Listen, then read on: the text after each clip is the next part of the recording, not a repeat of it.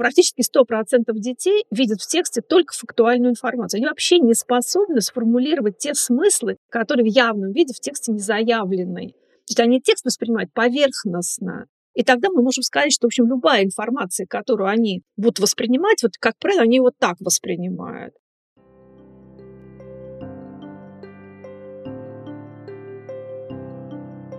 Грамотность. В толковом словаре это умение читать и писать. Читая это определение, согласитесь, от человека не требуется многого, чтобы сказать, что он грамотный. Однако же большой энциклопедический словарь говорит, что грамотность – это определенная степень владения навыками чтения и письма в соответствии с грамматическими нормами родного языка. Здесь уже сложнее. Умение читать и писать должно соответствовать неким стандартам. Обычно им учат в школе. О них рассказывают родители. Раньше про них читали в книгах. Теперь с появлением интернета все стало проще.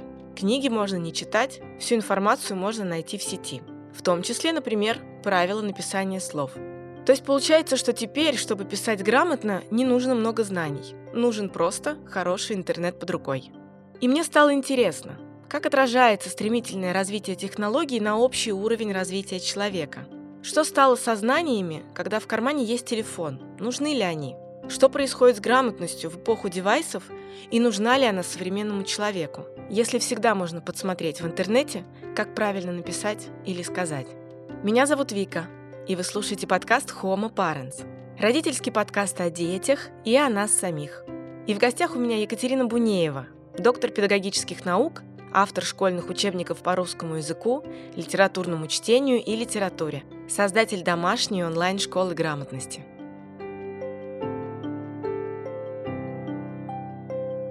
Здравствуйте, Екатерина. Здравствуйте. Совсем немного времени назад, мне кажется, буквально лет 30 назад, общение людей было в большинстве своем личное. Ну, либо по телефону. Люди встречались, разговаривали, по телефону общались или, например, слали друг другу письма, телеграммы. Теперь времена изменились, и они изменились в какую-то потрясающую сторону, потому что каждый сейчас, наверное, даже вот уже и дети очень многие, я не знаю, с какого возраста выдают детям телефон многие родители, но по сути у очень-очень многих людей сейчас в кармане маленький компьютер, с помощью которого можно делать все. Можно звонить по телефону, можно писать тексты, можно эти тексты отправлять, можно заходить в интернет из самых разных точек вообще мира. Где-то интернет работает лучше, где-то хуже, но факт остается фактом. Можно быть в какой-нибудь глуши, но при этом, если тебе хочется что-то узнать, ну там элементарно даже посмотреть, куда дальше идти по карте, ты можешь зайти в интернет, и вы найдете, что делать. То есть, по сути, возможности, которые нам дают современные девайсы, они поражают. Ну, это такой момент, когда я, например, застала время, когда девайсов не было. И вот этот момент, когда ты не мог взять с собой телефон, потому что э, телефон был на проводе в розетке в квартире. Это как бы не рассматривалось. А теперь это маленькая коробочка. И, наверное, не зря некоторые дети, когда шутят э, с родителями, говорят, мама, а ты когда была маленькая, динозавры еще жили, потому что, кажется, мы, наверное, где-то вот в этом времени. Если мы раньше хотели узнать какую-то информацию, мы, например, шли к умным людям, там, может быть, если это ребенок, он шел к родителям, он шел к учителям, или, например, он шел в библиотеку. Там он искал книги, архивы, разбирался в вопросах. Сейчас очень просто. Мы можем взять, забить в доктор Google интересующий нас вопрос, и ответ будет дан большим количеством вариантов, и мы будем разбираться в этих ответах. Кажется, что вот эта вот возможность тотального просвещения через интернет — это прям большая для нас благодать, потому что каждый может найти любую интересующую его информацию в интернете буквально в пару кликов. Это классно. Эта доступность, она поражает. Но есть противоположная сторона. В интернет информацию может выложить абсолютно кто хочет. Совсем не обязательно, что когда кто-то, например, будет говорить, я не знаю, там, про эпоху Средневековья, да, рассказывать о том, что такое эпоха Средневековья, совсем не обязательно, что этот человек в ней что-то понимает. Возможно, он где-то что-то услышал и решил про это написать. И когда тот, кто будет искать информацию про Средневековье, зайдет в интернет и задаст вопрос, он может попасть как раз вот на эту непроверенную информацию. Это, мне кажется, очень большой минус, ну, это большая сложность, потому что очевидно же, что даже, например, многие, если кто-то вдруг решает найти какие-то источники для каких-то своей работы, ну, например, диплом написать или в школе, да, подготовить какую-то работу, то он пойдет в интернет и может он узнать что-то не очень, не очень качественное, не очень правдивое. И посему у меня к вам вопрос, который вот лично вам, с вашей очень субъективной точки зрения. Как вы считаете, вот эта вот тотальная доступность информации, легкость к ее доступу, то, насколько она сейчас широко распространена в целом, это сделало нашу жизнь классной, прям, ну вот, потрясающей, возможностей очень много. Или эта жизнь стала какой-то другой? Если говорить, хорошо это или плохо, то, с моей точки зрения, это все-таки скорее хорошо. Если рассматривать, стала ли жизнь другой или она все та же, конечно, она стала другой. И, конечно же, я здесь вижу проблему. Рядом со всеми вот этими плюсами, естественно, есть и минусы. В частности, вот вы подняли вопрос достоверности информации. Естественно, что детей нужно специально учить тому, как отличать достоверную информацию от недостоверной. И я просто знаю, у меня есть коллеги, очень много коллег-педагогов, например, историки, которые специально этому уделяют внимание, там учат, как искать источники, там, допустим, как их анализировать и прочее. А, но вообще-то проблема шире.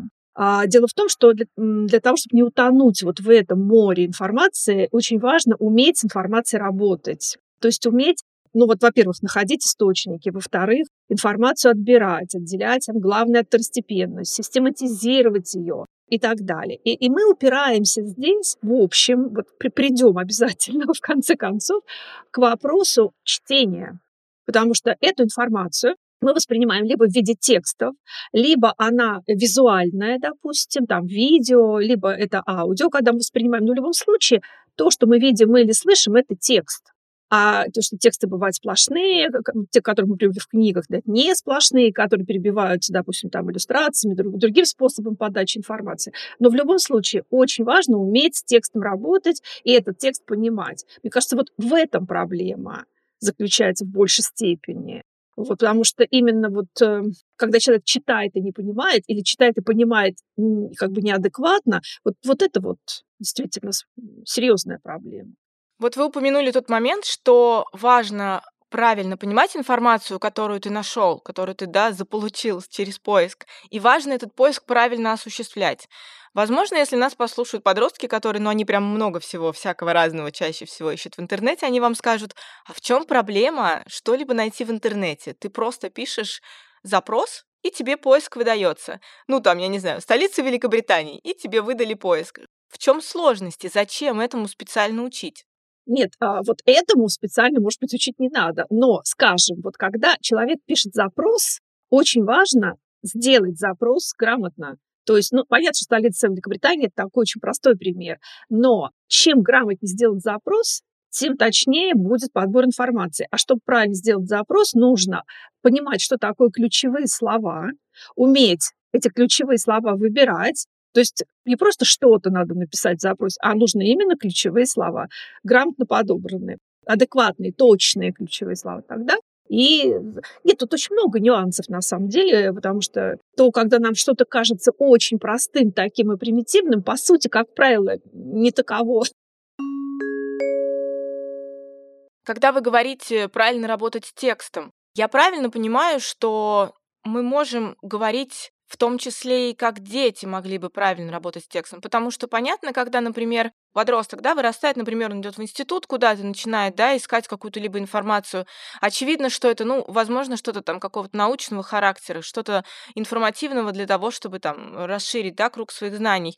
Но если, например, мы говорим о школьниках, то в чем может быть особенности или даже сложности в потреблении и понимании информации, которую они находят, потому что в чем может быть сложность, что они то, что они ищут, они поймут неправильно, там будут какие-то не те формулировки, или у них условно нету еще внутренних фильтров, чтобы это адекватно воспринимать. А, вы знаете, значит, вот я бы вот о чем еще тут сейчас, наверное, поговорила. Дело в том, что любую информацию для того, чтобы понять вообще вот информацию, проанализировать, как-то отфильтровать и систематизировать, сначала ее надо просто примитивно понять понять то, что ты, например, читаешь. Предположим, что это просто текст обычный, сплошной текст. Просто недалеко не все дети, далеко не все взрослые даже знают, что в любом тексте есть три уровня информации. Три. Первый – этот уровень, который лежит на поверхности, так, ну, вот по, по Гальперину это, это называется фактуальная информация, да? то есть то, что, о чем сообщается в явном виде. Вот эту, этот уровень информации дети, как правило, видят все-таки в тексте. Но есть еще другие два. Есть так называемая подтекстовая информация, то есть то, о чем в тексте прямо не сказано, но читатель, грамотный читатель догадывается, он как бы вычитывает информацию между строк. А есть еще так называемые, ну вот в школе это называют главные мысли. Мне очень фраза определение не нравится, потому что, как правило, в тексте есть несколько основных смыслов. То есть есть основные смыслы, ради которых текст написан. И, как правило, вот эти основные смыслы э, далеко не каждый автор, э, ну, особенно если это художественное произведение, он эти смыслы прямо формулирует. В научной литературе, да, конечно, там все смыслы сформулированы, хотя и в научной тоже подтекста очень много. Я провожу регулярно тестирование детей по итогам учебного года и так далее. У меня есть специальный тест на понимание текста. Практически 100% детей, ну вот те, которые через мои руки проходят, скажем так, они приходят ко мне в онлайн-школу, чтобы вот родители хотят протестировать детей. Практически 100% детей видят в тексте только фактуальную информацию. Они вообще не способны сформулировать те смыслы, которые в явном виде в тексте не заявлены. То есть они текст воспринимают поверхностно, не вычерпывая из него все те смыслы, которые в нем есть. И тогда мы можем сказать, что, в общем, любая информация, которую они будут воспринимать, вот, как правило, они вот так воспринимают. Хотя при всем том, что есть специальные технологии, например, там, скажем, я автор технологии продуктивного чтения, я знаю, как научить ребенка понимать все уровни текстовой информации. Об этом написала кучу статей, у меня есть много пособий. То есть это действительно серьезная проблема. То есть детям кажется, что они умеют читать, то есть они вот как бы глазами как бы информацию декодируют, но понимание, понимание текста, глубокое понимание не наступает. А может ли быть основная причина в том, что когда вы говорите, дети читают только верхнюю информацию, да, верхний слой информации, который простейшим языком. Что сказали, там, стена белая, и прочитали стена белая, но не видят подтекста в дальнейшем, да, что дальше прописано про эту стену там, может быть, не видят контекст, не видят э, причину, почему э, автор решил написать «Стена белая». Ну, банальный пример. Может ли быть, что причина заключается в том, что дети, правда, учатся читать, но основные моменты, где они применяют свое знание, когда они научились читать, это, по сути, школа, книги, да, какие-то, которые им дают, и материалы, учебники, которые нужны для изучения информации, которую дают в школе. Это интернет, для того, чтобы опять что-то там забить в поиске или пообщаться в соцсетях. И это сообщение.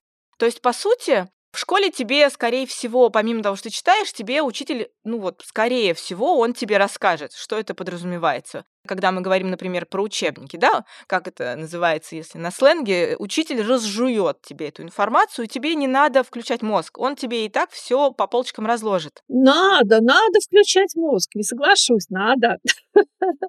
А разницы нет никакой. Если учитель тебе ту же информацию в устном виде излагает, ты ровно то же должен сделать. То есть понять, о чем сказано в явном виде, о чем сказано в неявном виде, и что главное он хотел сказать. Ровно то же самое. Только текст воспринимается на слух, а не визуально, и все. Та же проблема.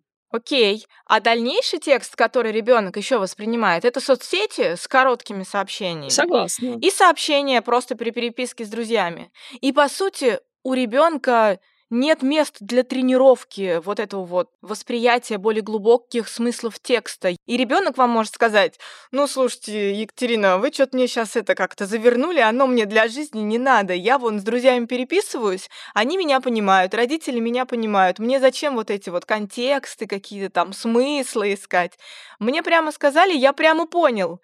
Может быть, в этом дело? А, вы знаете, а вот не вопрос не в том, понял или нет. А вот я по-другому задам вопрос. А вот скажем, почему такое большое количество у нас, скажем, там, семейных конфликтов, разводов? Почему люди, которые там, любят друг друга, вступают в брак, очень быстро разочаровываются, разводятся? Там. Вообще масса всяких таких. Почему непонимание между родителями и детьми, между мужчинами и женщинами, между старшим и младшим поколением? Очень часто именно потому, что люди не умеют слушать и слышать ту информацию, которую им сообщает собеседник. Потому что, как говорит нам наука риторика, с древних времен, когда ты слушаешь собеседника, ты должен ответить всегда на три вопроса. Первый вопрос, что он хотел сказать?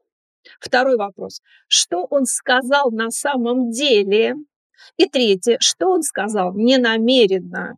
То есть это на самом деле великолепная совершенно тренировка. Вот если этим заниматься открываются совершенно огромные, например, возможности взаимопонимания. Просто люди, как бы люди не понимают друг друга, потому что они не умеют слышать. То есть они, по сути, перестали искать смыслы даже друг в друге, в общении друг с другом? Конечно, они не воспринимают информацию, они ее не умеют воспринимать и понимать. Это одна и та же общая проблема. Теперь почему, вы говорите, у ребенка нет времени тренироваться, понимаете? Вообще, по-хорошему, учить читать и понимать текст ребенка нужно в начальной школе. У нас есть 4 года, с 1 по 4 класс. И у нас есть прекрасные уроки литературного чтения, которые для этого и предназначены.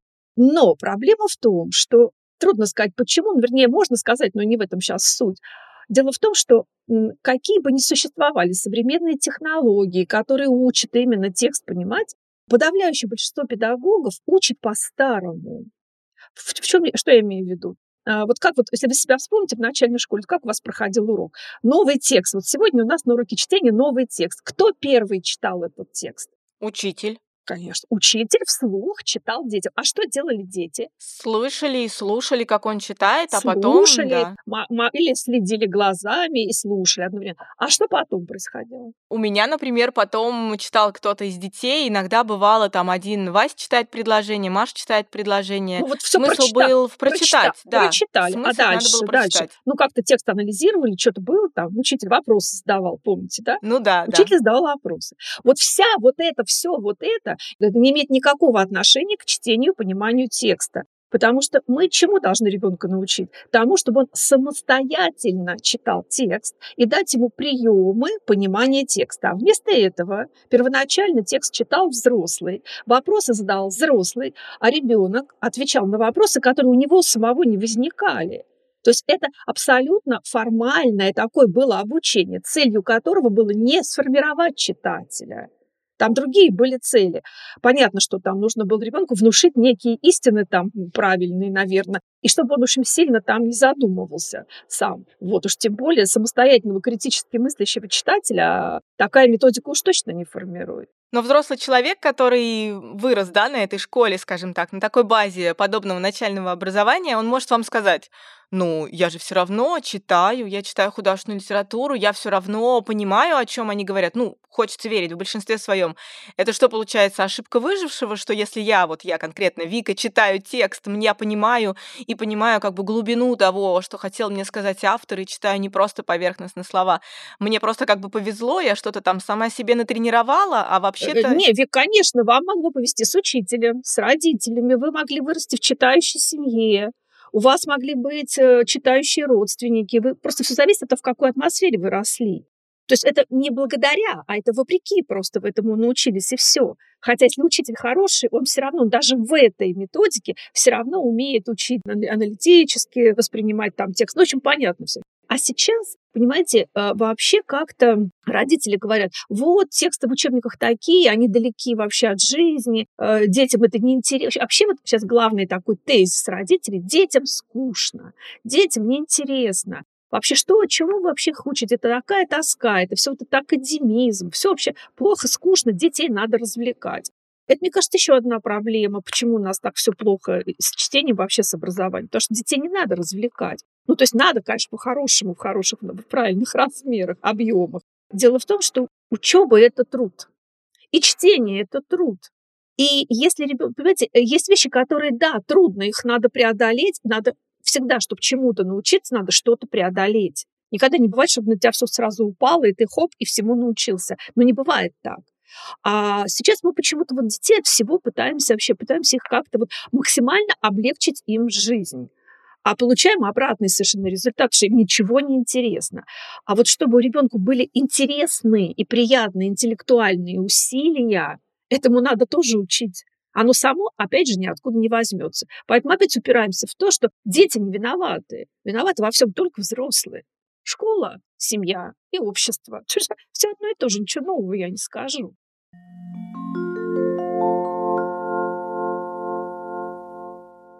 Начался новый учебный год, и, возможно, кто-то из вас уже сейчас озабочен уровнем грамотности своего ребенка. Его можно проверить. Домашняя онлайн-школа грамотности для всех слушателей подкаста приготовила бонус. По кодовому слову «книги 50» я оставлю его в описании к выпуску. Вы получаете скидку 50% на онлайн-тестирование по русскому языку, электронные учебные пособия и вебинары для родителей и педагогов. В интернете, правда, нет ничего плохого, если уметь его правильно применять. Например, получать благодаря ему новые знания.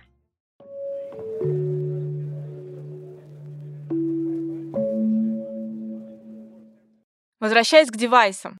Еще одна сторона того, что теперь у нас у каждого есть девайсы с доступом в интернет, это то, что м, раньше мне для того, чтобы отвечать на какие-то вопросы, например, пока я учусь, да, мне как-то оперировать информацией для того, чтобы вести диалог.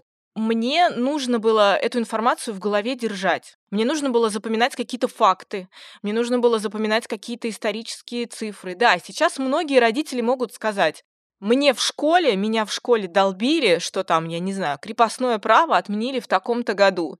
Мне в жизни дата ни вообще никогда не понадобилась. Зачем меня мучили этими данными? В общем, смысл сводится к тому. Раньше мы, запоминая подобные цифры, данные, какие-то факты, мы, по сути, тренировали память. То есть, если мы представим, ну, как я это вижу, если мы представим, что у нас есть голова, в которую мы вот складываем всякую-всякую разную информацию. Мы периодически ее поднимаем, мы ее используем, и, соответственно, это, ну, вот всякие нейронные сети, клеточки, вот это вот все, оно заставляет действовать, да, как-то меняться, наращивать новые нейронные сети, и, в общем, все это, по сути, мне кажется, было довольно верным.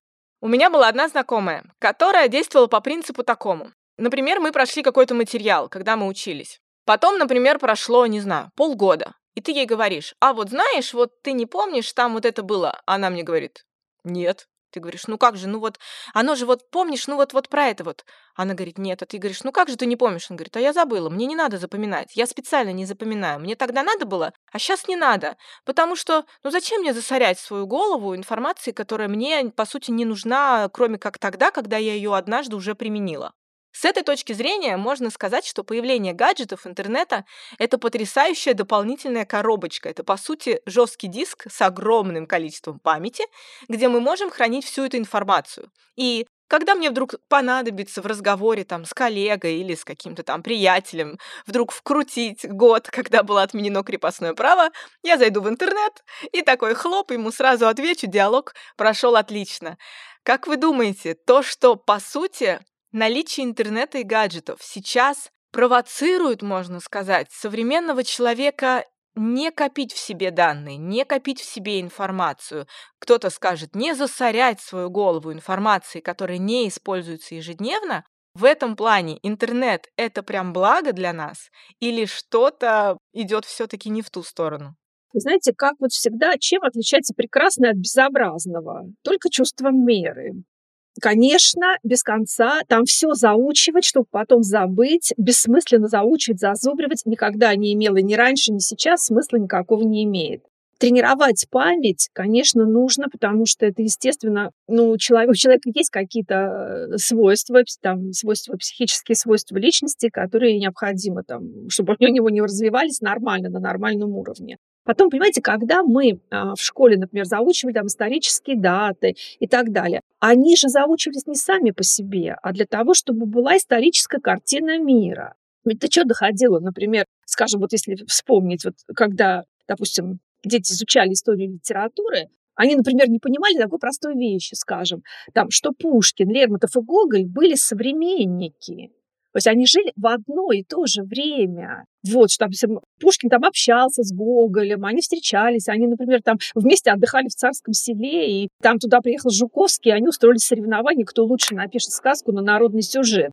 А детям казалось, что сначала был Пушкин, потом он умер, и появился Лермонтов, который написал на смерть поэта. Потом, значит, Лермонтов умер, появился Гоголь. Понимаете, еще есть много вещей, которые ты неадекватно понимаешь, если ты просто реально не понимаешь этих, не знаешь этих дат, хотя бы самых основных.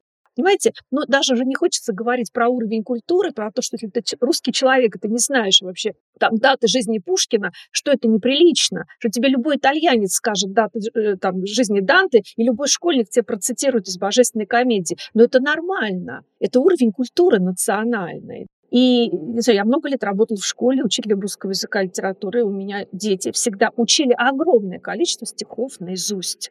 просто вот, это просто было правило.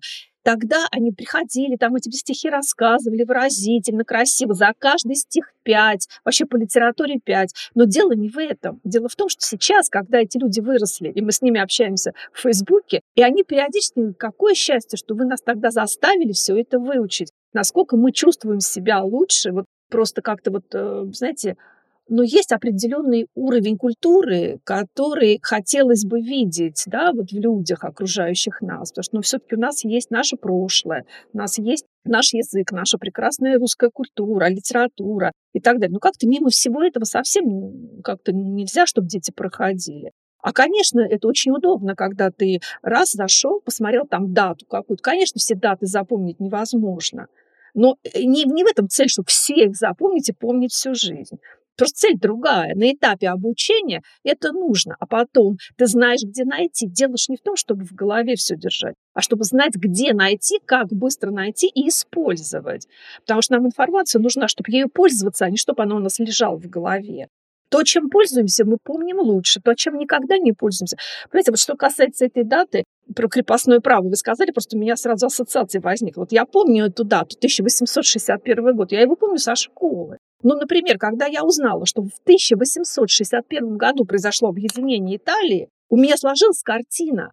То есть там страна уже объединилась, а у нас только крепостное право а, отменили. И сразу вот рисуется картина, потому что есть же не только наша история, есть же еще мировая история. Вообще все, что ребенок делает в школе, учит наизусть, там систематизирует, классифицирует. Знаете, вот даже дело же ведь не в математике. Ой, мне математика вообще не нужна. Так дело не в математике. Математика тебе не нужна, но те умения, которые с помощью математики у тебя в свое время развелись, они тебе всю жизнь нужны. Понимаете, вот в чем идея. Даже не суть важно, что ты учишь, а вопрос в том, какой потом у тебя остается след для твоего личностного развития. Вот это, мне кажется, важно. Когда мы говорим о том, что польза от гаджетов есть, потому что, правда, эффективное использование гаджетов, когда мы знаем, как искать, где искать, и у нас есть такой свободный доступ, он, правда, очень часто выручает. Но при этом мы, например, можем говорить там о подростковом возрасте, о старших классах. Гаджеты у нас сейчас используют все с более раннего возраста. То есть, например, даже с детского возраста, да, когда там ставят детям мультики, Многие родители могут сказать, что, ну, а, а чё плохого? Сейчас такие мультики классные, они там тебе и про буквы расскажут, они там тебе и про какие-то бытовые вещи подскажут, там, про безопасность, например, могут дома рассказать. Они там тебе и про цвета расскажут. Ну, вроде как бы прям все плюсы на лицо. Но как вы считаете, насколько использование гаджетов вот с такого самого раннего возраста, оно, скажем так, оно оправдывает то, что на выходе ребенок получает в этих знаниях? Или все-таки лучше бы попозже начать применять? Я бы попозже честно говоря. У меня у самой внучки 5 лет, и я тоже наблюдаю все эти процессы. Вы понимаете, какая штука? Ведь, как правило, родители, я понимаю, что родителям тяжело, что дети сейчас гиперактивные, и родители часто просто, они выгорают настолько, что они уже не знают вообще, как только этот ребенок вообще он только сел, вообще во что-нибудь уткнулся, дал им немножко передохнуть. И это реально так, я просто вижу это. Но, понимаете, вопрос в том, что сиюминутное вот это вот, вот удобство, оно потом может аукнуться. Дело в том, что, например, с мультфильмами, вот против мультиков ничего я не имею против. Мультики очень нужны. Но нельзя все время оставлять ребенка один на один с мультиком, потому что даже вот то, что он видит, слушает, слышит, смотрит, тоже нуждается в каких-то комментариях взрослого.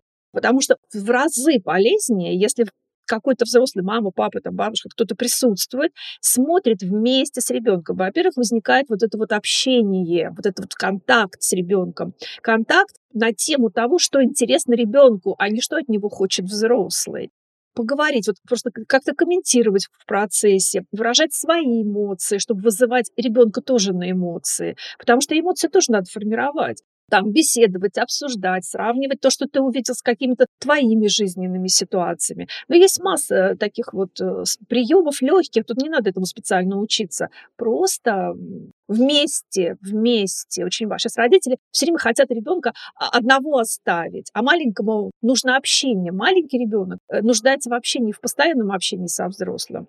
Это первое. Второе. Когда ребенок с раннего-раннего детства начинает нажимать на кнопки, и видит, как это легко, и даже, допустим, изучает буквы, нажимает на кнопки, его потом очень трудно заставить писать. То есть дать ему в руки ручку, он уже тогда вам скажет, я не понимаю, почему я не могу напечатать, зачем мне писать в прописях, в тетради, так мучиться вообще. То, что писать, это трудно. Опять же, я вижу сейчас, вот как пишут дети, редкий ребенок с нормальным, я уж не говорю с каллиграфическим, это же вообще мечта посидевшая, в общем, голубая, посиневшая в ожидании своего осуществления.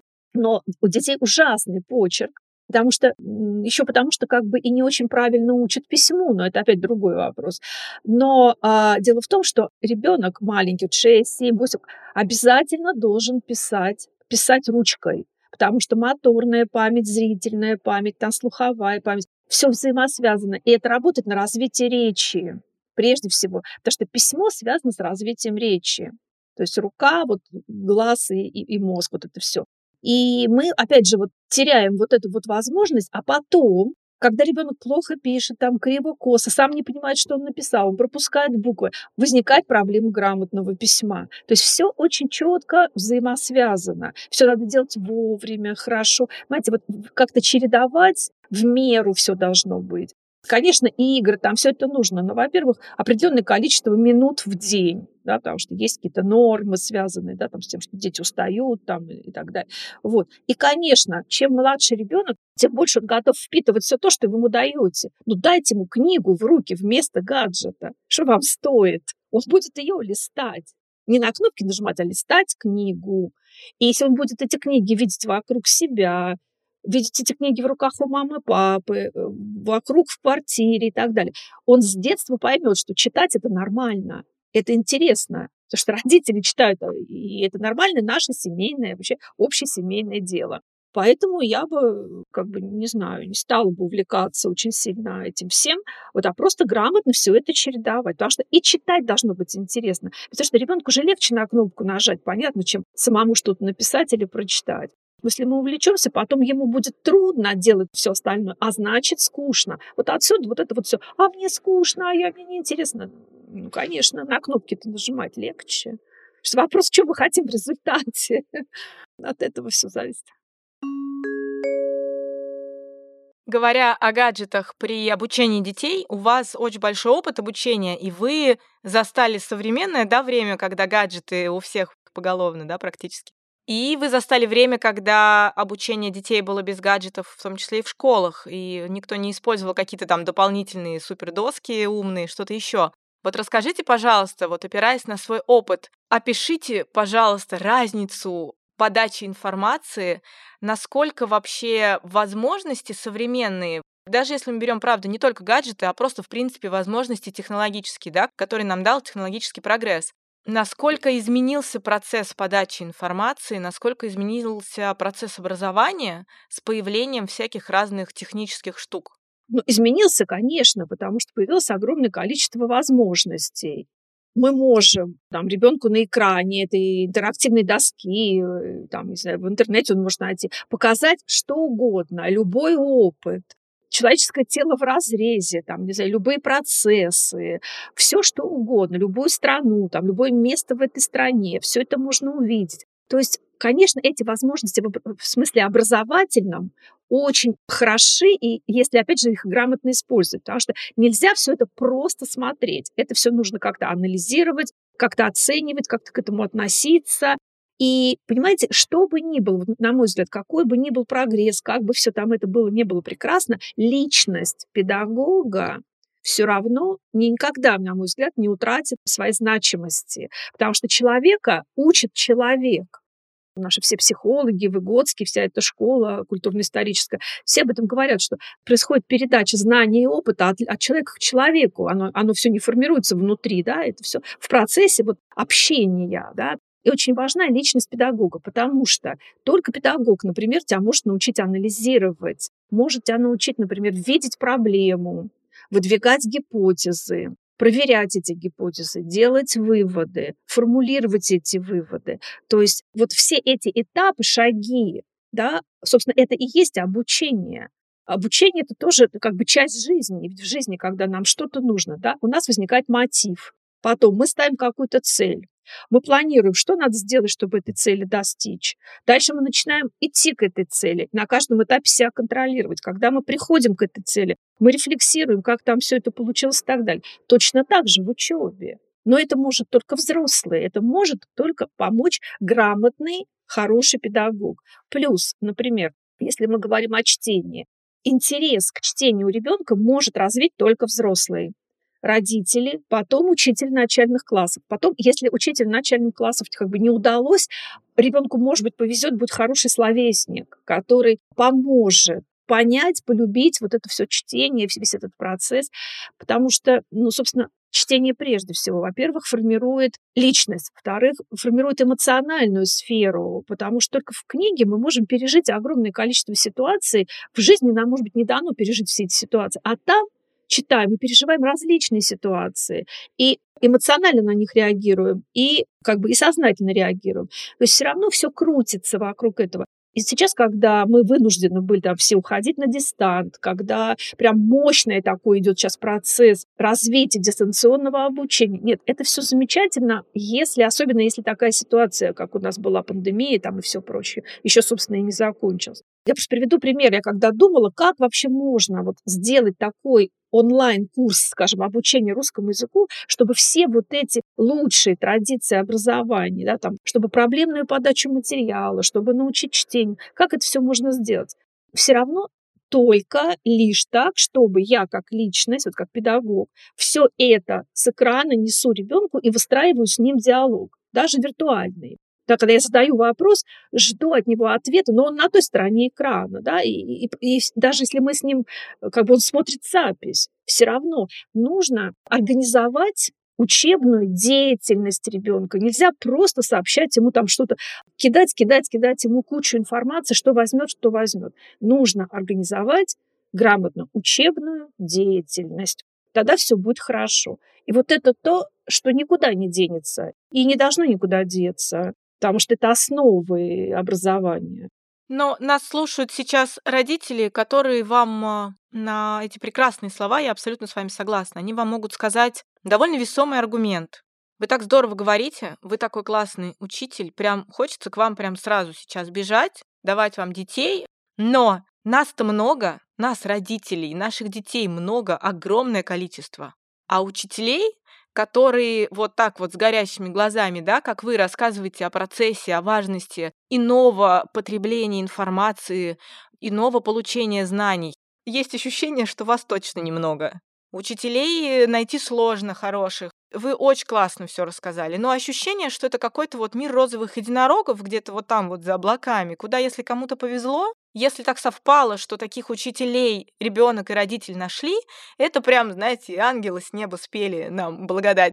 А остальным нам что делать? Да, Вика, да, да вы знаете, да никаких не единорогов. Вот у нас была целая образовательная система, которая называется школа, она и сейчас есть школа 2100 которая прекрасно существовала в школе, и треть российских детей по ней училась именно так. И мы именно этому, мы авторы учебников, именно этому учили родителей, о, этих родителей, нет, родителей мы не учили, а учителей, да.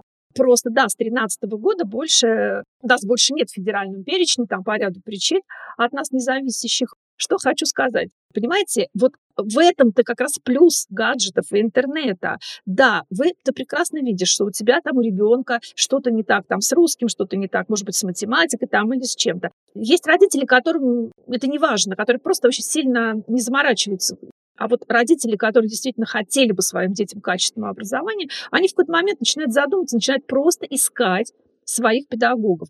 А как искать? А как вы ищете врачей? Как вы ищете вообще специалистов в любой области? По рекомендациям и методам проб и ошибок. Других нету способов. И потом, понимаете, опять же, мы же все в интернете, мы в Фейсбуке, есть группы, где родители там друг другу рекомендуют педагогов. То есть процесс этот, если хочешь, найдешь из цикла, да, можно, конечно, просто сидеть и жаловаться, вот все плохие там и все. Но ты сначала пойми, какой у тебя запрос, ты цель поставь, вот какая у тебя цель, ты что хочешь. Там, например, хочу, например, там, чтобы мой ребенок писал без ошибок. Значит, ищешь педагога, который тебе это сделает. Можно найти. Нет, на самом деле нас не так мало. На самом деле отличных педагогов много. Просто, понимаете, какая еще вещь? Не все родители могут оценить качество преподавания. Я хочу вернуться к той теме, которую мы поднимали некоторое время назад, насчет того, что есть очень прямая связь в том, что ребенок учится писать, как он пишет, или он не пишет, нажимает кнопочки, как это потом вырастает в общую грамотность, правильность написания слов. Помимо этого, очевидно, что чтение, оно тоже закаляет, скажем так, да, вот нашу грамотную базу, которую мы получаем, когда мы читаем. Есть один момент, помимо, ну вот мы говорили уже, что ребенок стал меньше читать в целом, меньше именно по плотности, по количеству текста. Ну, то есть, возможно, ему там дают что-то в школе читать, но в жизни он читает меньше. Это Инстаграм, какие-то соцсети и сообщения. В общем, что-то коротко. Больше того, я абсолютно поддерживаю, что наш великий могучий русский язык, он изменяется, он текучий, гибкий и пластичный, это классно. Много всякого разного происходит в нашем языке, всяких разных изменений. Мы сегодня не будем этого особо касаться, но смысл заключается в том, что вот эти вот предложения, да, которые читает э, ребенок современный, да и взрослый тоже, они сокращаются до максимального количества слов. Эти предложения больше не надо особенно строить. Ну, что говорить, когда я вот столкнулась лично с тем, что люди, как будто бы у них платные буквы, они пишут мне сообщения, говоря ДД. Я не сразу поняла, потом оказалось, что это добрый день. Ну, то есть вот до такого тебе вообще не надо, ну, ДД написал и дальше что-то, потом смайликов накидал. В общем, все друг друга поняли. Это одна сторона. Вторая сторона люди стали меньше читать еще в том числе потому, что у нас настолько стало много визуального контента, соцсети, YouTube, мы постоянно что-то глазами смотрим, что человек начинает немного разгружать глаза и загружать уши. Люди начинают не читать книги, они говорят, в смысле я не читаю книги? Я читаю, ну, как читаю? Я их слушаю, аудиокниги, да это и интереснее, там и по ролям, и вся вот эта история. То есть человек глазами не отслеживает саму строчку. Как пример, я думаю, легендарные предложения Толстого, которые длятся, там, бывает, по странице, ты, прочитав до конца страницы, начинаешь думать, где же эта точка вообще уже случится, чтобы это все сформулировать, но при этом, когда ты это читаешь, ты реально понимаешь логику выстраивания предложения, ты понимаешь логику выстраивания знаков препинания, чтобы это предложение правильно понять. И ты на этом учишься. Современный подросток, современный ребенок, он не читает глазами и не учится этому. Как следствие, не зная подобных секретиков, скажем так, очень сложно грамотно строить предложения, когда от тебя их требуется. Как, например, в школе пишут там сочинения, изложения и так далее. И когда дети бывают разные, у кого-то провел лето на пять страниц, а у кого-то был у бабушки ел пельмени, и это как бы все закончилось. Вот про этот момент я хочу с вами поговорить, насколько вообще современный ребенок в условиях вот этого вот всего сжатия информации, отсутствия информации для глаз, он э, в какую сторону вообще развивается? Вы чувствуете по своему опыту, по общению вашему с детьми, что это проблема современного человека не уметь строить фразы, не уметь выстраивать контекст, даже если не письменно, в сочинениях, даже устно, потому что эп, эк, эк, эк, вот и поговорили. Проблема, конечно, есть серьезная. Э, начать с того, что для того, чтобы грамотно, если говорить сейчас сначала про грамотное письмо, а потом вот про построение предложений, письменную речь и устную. Конечно, человек, который много читает, хотя бы немного, но хотя бы регулярно читает и смотрит, видит глазами нормальный текст, написанный по законам русского языка, он видит правильно написанные слова, у него все равно работает память зрительная, он запоминает зрительный облик слова, как это слово пишется, да, то есть он учится понимать смысл этих слов, глядя на них. И вот этот именно облик того, как эти, это слово должно быть написано. Но сейчас вот я, например, вижу, что появились ну, вот в диктантах, в письменных работах детей совершенно экзотические ошибки, которые объясняются тем, что ребенок это слово просто написанным никогда не видел. Например, вот скажем, птицы соорудили гнездо. Он пишет «са-ра-удили». Птицы сараудили гнездо. Русский ребенок совершенно носитель языка. Или он пишет там птицы, это лучший вариант, это совсем ужас, а второй лучший вариант птицы сорудили гнездо, с одной буквы его, сорудили гнездо. Но ни там, ни в том, ни в другом случае он не понимает, что означает это слово. Потому что тут есть еще вторая причина? Дело в том, что для того, чтобы грамотно писать, надо не только как бы регулярно видеть правильно написанные слова, а для этого надо читать, а нужно, чтобы у ребенка было развито чувство языка.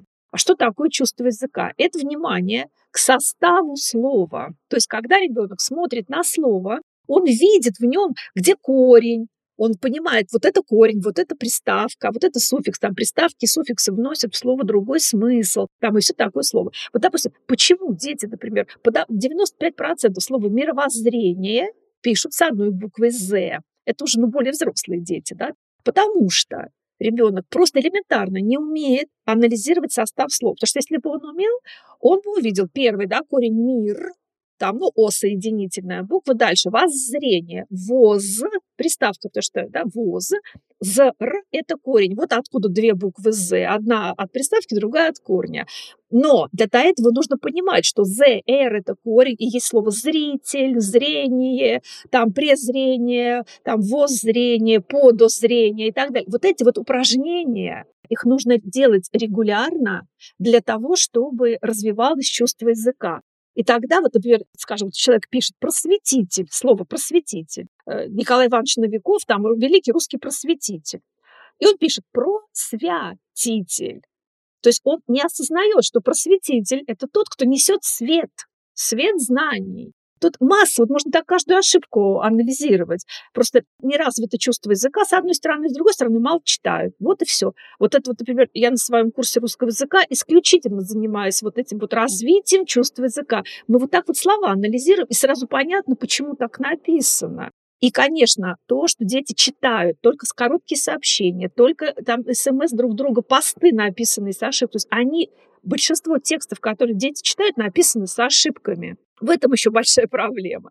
А если все-таки говорить не только о грамотности написания слов, а именно о умении писать длинные, правильные, формулировать свою мысль не короткими какими-то, как Элочка-людоедка, да, какими-то выкриками, а именно длинными предложениями. В этом плане как раз, ну, вы тоже видите в этом проблему, в том, что действительно дети перестают уметь сочинения писать? Конечно, пишет простыми предложениями. У меня есть курс э, «Учимся писать сочинения». Вот первое сочинение, которое я получаю, как правило, крохотное, в нем почти нет абзацев, например, там предложения короткие, так, потому что ребенок, во-первых, не знает, не совсем понимает, о чем ему нужно писать, и во-вторых, он не умеет логически разворачивать мысль, поэтому просто перечисляет какие-то события и все. Вот этим мы специально занимаемся, потому что, мне кажется, это очень важно. То есть на самом деле все очень просто. Есть там три типа речи. Повествование, описание, рассуждение. Для каждого типа речи есть своя структура текста. Она общепринята. Тут ничего не надо изобретать. Надо просто структуру знать. И все, когда ты начинаешь писать четко по этому алгоритму, у тебя получается и объем, и начинается связываться между собой абзацы и предложения, и все начинает получаться. Просто они не умеют, потому что не учат. А когда тебя не научили, откуда возьмется-то? Но при этом подросток, к которому мама придет и скажет, знаешь, я поняла, надо, в общем, заниматься русским языком, а аргумент будет довольно весомый. Сейчас многие подростки такой аргумент приводят. Ну зачем? Ты же меня понимаешь? Если я тебе пишу сообщение, ты тоже меня понимаешь.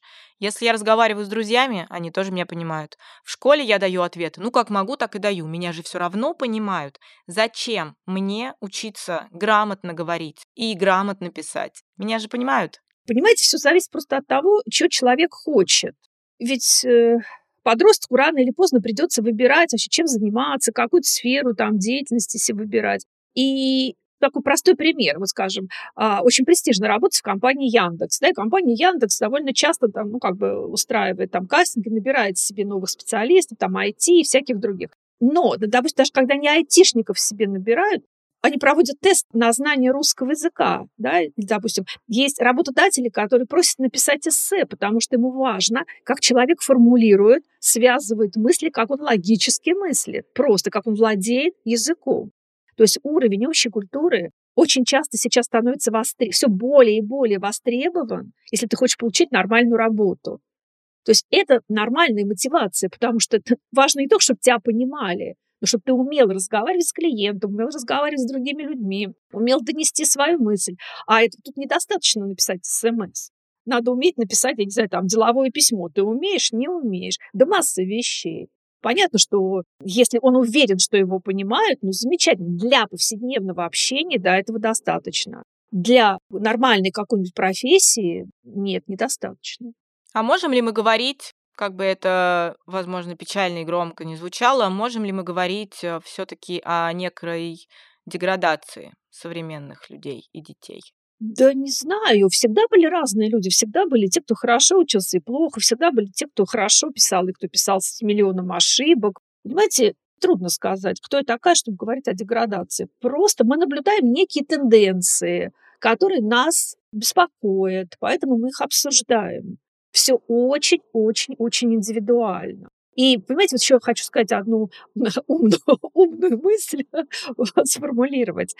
А, мне кажется, неправы те родители, которые, отдав ребенка в школу, как бы вот все, умывают руки и считают, что все, вот я вам его отдал, вы его учите. Нет, массовая школа никогда не даст вот такого результата, какой бы ты хотел бы, без твоей собственной помощи. То есть образование ребенку дает школа, дает семья, и, и это очень важно понимать, и дает окружающая среда. Потому что образование – это же не только знание о чем-то, да? это же знание о способах действия, умение общаться. Образование – широкое понятие. И вот тогда, если об этом задумываться, есть перспектива как-то что-то улучшить. Чтобы эту перспективу обозначить более явно для родителя, вы можете описать некого идеального школьника, подростка, который вот с точки зрения грамотности, с точки зрения да, уровня развития интеллекта, он вот он прекрасен, скажем так. Как родителю понять, к чему стремиться? Знаете, на мой взгляд, очень важно, грамотно ли он пишет или нет, дело это второй как бы уже вопрос, потому что если у него есть мотивация, он научится писать грамотно в любом возрасте. А вот для того, чтобы ребенок, выйдя из школы, был успешен и в жизни, как бы смог себя реализовать, он должен просто уметь, например, именно вот организовывать свою деятельность прежде всего. Он должен осознавать свои мотивы, то есть вообще чего он хочет в жизни. У него должны быть какие-то желания, стремления, мотивы, да? то он должен уметь поставить себе, ну не должен, а хорошо было бы, если бы он умел поставить цель, четко для себя сформулировать, я хочу того-то, того-то, того-то, да, и э, нашел вот как бы возможность к этой цели идти. И при этом, понимаете, ребенок, современный ребенок, конечно, должен прекрасно пользоваться интернетом, пользоваться всеми вот этими современными возможностями, но при этом вот не зацикливаться только на этом, а иметь какие-то еще дополнительные увлечения, я не знаю, там музыка, какие-нибудь там, не знаю, танцы, походы, там клубы исторической реконструкции, что-нибудь, вот именно такое что не ограничивается учебой, а выходит за пределы вот этой вот как бы учебной жизни. Да? Должна быть еще богатая какая-то такая культурная, духовная жизнь. Потому что бывает, например, что ребенок не очень хорошо учится, но он прекрасен, талантлив в чем-то другом. Потому что нельзя мерить только все критериями, как он учится. И это неправильно. Потому что учится как может. Понимаете, еще очень важно, вот, чтобы ребенок умел учиться самостоятельно, то есть чтобы при желании он всегда мог найти способ получить какие-то дополнительные знания, умения, там, способы действия, которые ему нужны для реализации какой-то его цели. Вот это умение самостоятельно учиться еще очень важно. Сейчас особенно, когда он сам себе нашел курс в онлайне, сам его себе прошел. Вот это, мне кажется, вообще замечательно. Вот представим, что нас послушали родители, которые очень заинтересовались всей этой историей образования, очень и заинтересовались возможностями, которые можно получить. Соответственно, хочется вот начать действовать, начать вот эту базу общей грамотности ребенку собирать с ранних лет. Давайте какой-то алгоритм действий подскажем родителям, что нужно делать, с чего начинать, куда обращаться и что делать самим, если родитель решает, что он хочет вырастить э, умного, грамотного человека? Тогда, мне кажется, нужно, во-первых, максимально посмотреть, постараться, чтобы он попробовал разные способы творческой деятельности, да, то есть чтобы посмотреть, что ему больше нравится, рисовать, танцевать, там, петь. Это первое, то есть найти то, что ему больше всего нравится, и попробовать, посмотреть, что нравится больше, и вот чтобы он этим занимался. Второе, с другой стороны, это чтение, это книги. То есть книги в доме, книги в руках, давать полистать, вместе читать, перечитывать. Причем перечитывать у каждого ребенка в этом возрасте есть книжки, которые он любит повторять. Вот не просто ему перечитывать много раз, а использовать один очень хороший прием, который развивает память и формирует читателя. Вы начинаете читать, останавливаетесь, а ребенок договаривает за вами предложение, там, какую-то фразу. То есть на память уже. То есть не просто он вас слушает, а он участвует как бы в чтении. Вот. Обязательно познакомиться с технологией продуктивного чтения слушания. Есть такая технология, когда взрослый читает вслух, а ребенок участвует в процессе чтения. То есть вот чтение и развитие всех вот способностей ребенка в разных, разных, разных областях. И обязательно, обязательно, когда ребенок маленький, у него должны быть какие-нибудь свои обязанности дома. Он должен что-то обязательно делать для других, не только для себя, но для других. Ну, что-нибудь. Но у ребенка, совсем примитивную вещь скажу, ребенок должен трудиться начиная с этого даже маленького возраста, делать какие-то усилия, да, вот что-то такое. И еще очень важно ребенка поощрять, вот обращать внимание на то, что он делает, хвалить его и поощрять. Если что-то не получилось, говорить, ну, ничего, другой раз получится, ты молодец, смотри, уже гораздо лучше. То есть он не должен быть один, его надо все время поддерживать, поощрять, показывать, что вы заинтересованы, что вам он нравится такой, какой есть. То есть ребенка не надо критиковать, о, у тебя ничего не получается, ты там тупой, бестолковый. Это вообще никогда нельзя говорить. Потому что у каждого ребенка есть то, за что его можно похвалить школа – это часть, только часть его повседневной жизни. Должна быть еще какая-то жизнь.